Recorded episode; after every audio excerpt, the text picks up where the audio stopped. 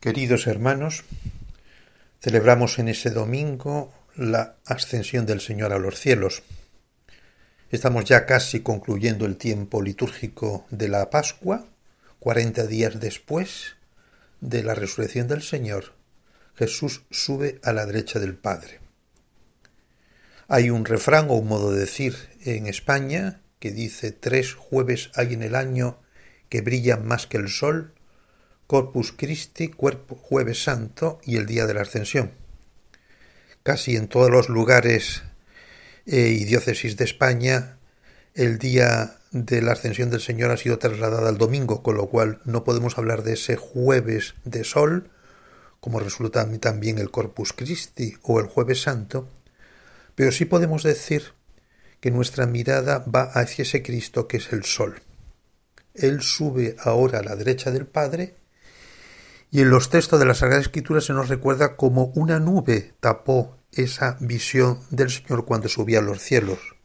Fray Luis de León, en una famosa oda llamada La Ascensión, habla de esa nube envidiosa.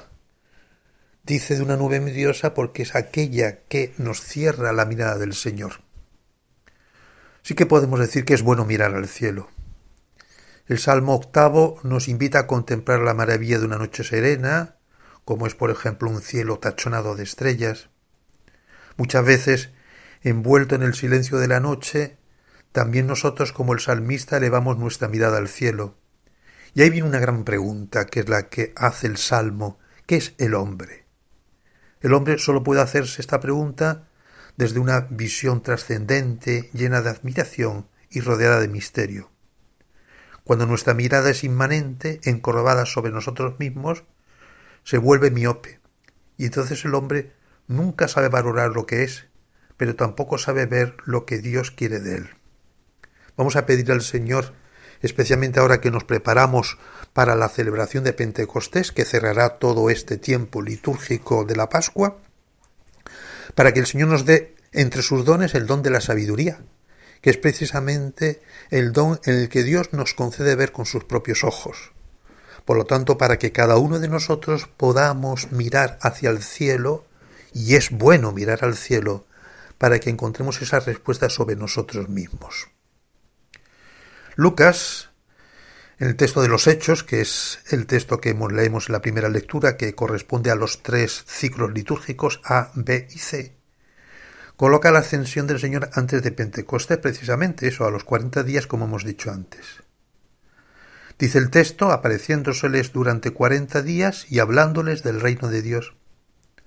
Les da recomendaciones y a la vista de ellos se eleva al cielo hasta que esa nube de la que hablábamos antes lo quitó de la vista. Ese mismo Jesús, recordará a los ángeles, que ha sido tomado entre vosotros y llevado al cielo, volverá, como lo habéis visto, marcharse al cielo. La celebración de la ascensión nos recuerda también que ese Cristo glorioso que está sentado a la derecha del Padre vendrá en la parusía en su segunda venida, precisamente para que también nosotros demos ese alto hacia el cielo.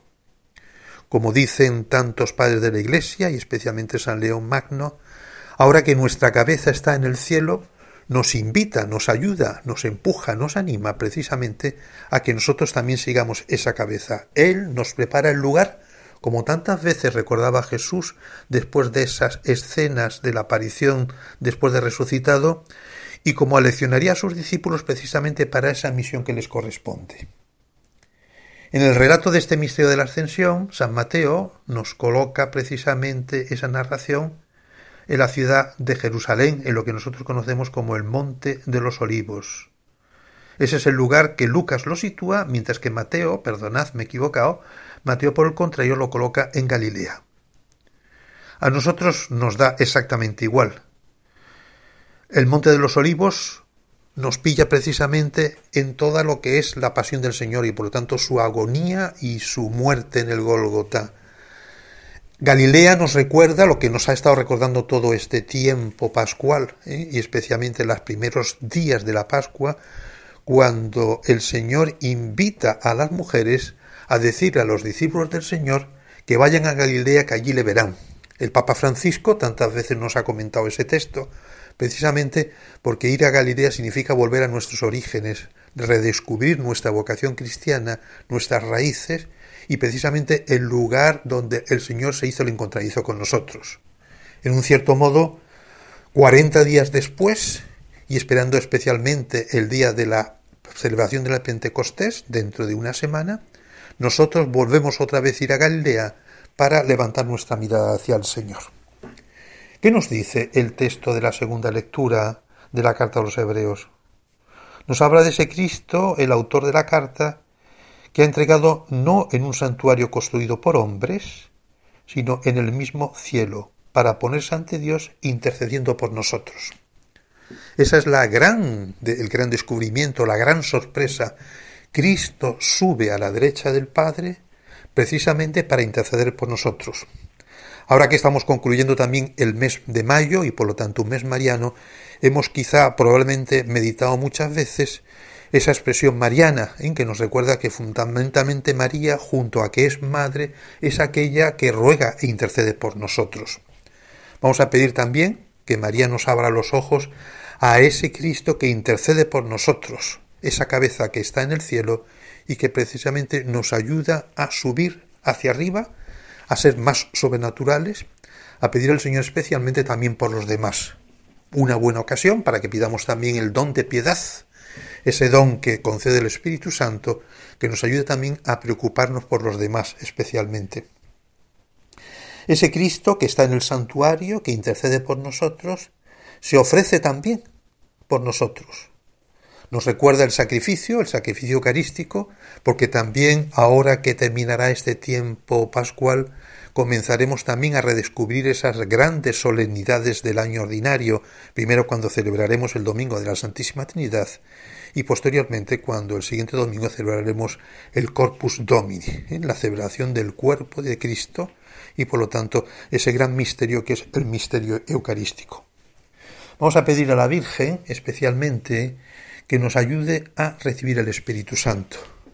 En estos próximos días vivimos con María en el cenáculo, el mejor modo de acabar este mes de mayo y el mejor modo para redescubrir la presencia de María que quizás hemos intentado vivir en estas semanas pasadas, especialmente durante todo este mes de mayo, es precisamente María en el cenáculo con los discípulos del Señor.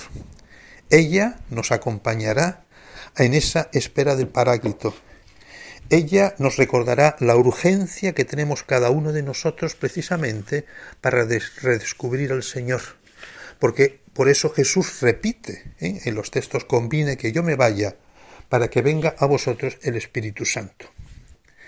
Benedicto XVI afirmaba que no hay iglesia sin Pentecostés y que no hay Pentecostés sin la Virgen María.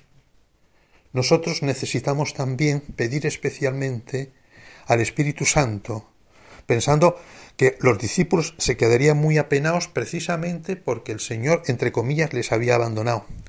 Y Jesús repite e insiste, es necesario que yo me vaya para que venga a vosotros el Espíritu vivificador. Quiero concluir con unas palabras del Papa Francisco. Mientras el hombre dice, frecuentemente abstrae, afirma, impone ideas, la mujer, la madre, sabe custodiar, unir en el corazón y vivificar. Por eso, para que la fe no se reduzca solo a una idea o a una doctrina, todos necesitamos de un corazón de madre que sepa custodiar la ternura de Dios y escuchar los latidos del hombre. María es exactamente eso. Que María Santísima nos acompañe ahora en este final del mes de mayo. En un cierto modo nos ponemos más cerca de la Madre ahora que Jesús nos deja precisamente, y con ella acudimos al cenáculo para, unida a ella, recibir los dones del Espíritu Santo sabiduría, entendimiento, consejo, ciencia, piedad y temor de Dios. Y sus frutos, paz, longaminidad, paciencia, pureza y tantos otros. Así, esa iglesia henchida de los dones del Espíritu Santo es la iglesia que evangeliza. Id por todo el mundo, Recuerda el Señor en la ascensión y predicad el Evangelio. La misión viene precisamente después de que el Espíritu Santo infunda en nuestros corazones toda esa señal y ese carácter que Cristo nos concede a través de los sacramentos, y especialmente a través del sacramento del bautismo y de la confirmación, Ahora que también este mes de junio especialmente el mes de mayo son meses en la que tantos hermanos nuestros y tantas parroquias se realizan las primeras comuniones.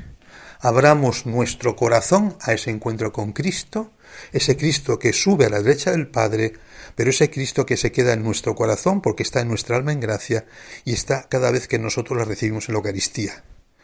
Con esa fuerza y con el amparo de María Santísima, somos enviados al mundo para decir al mundo que Cristo nos salva. Así sea.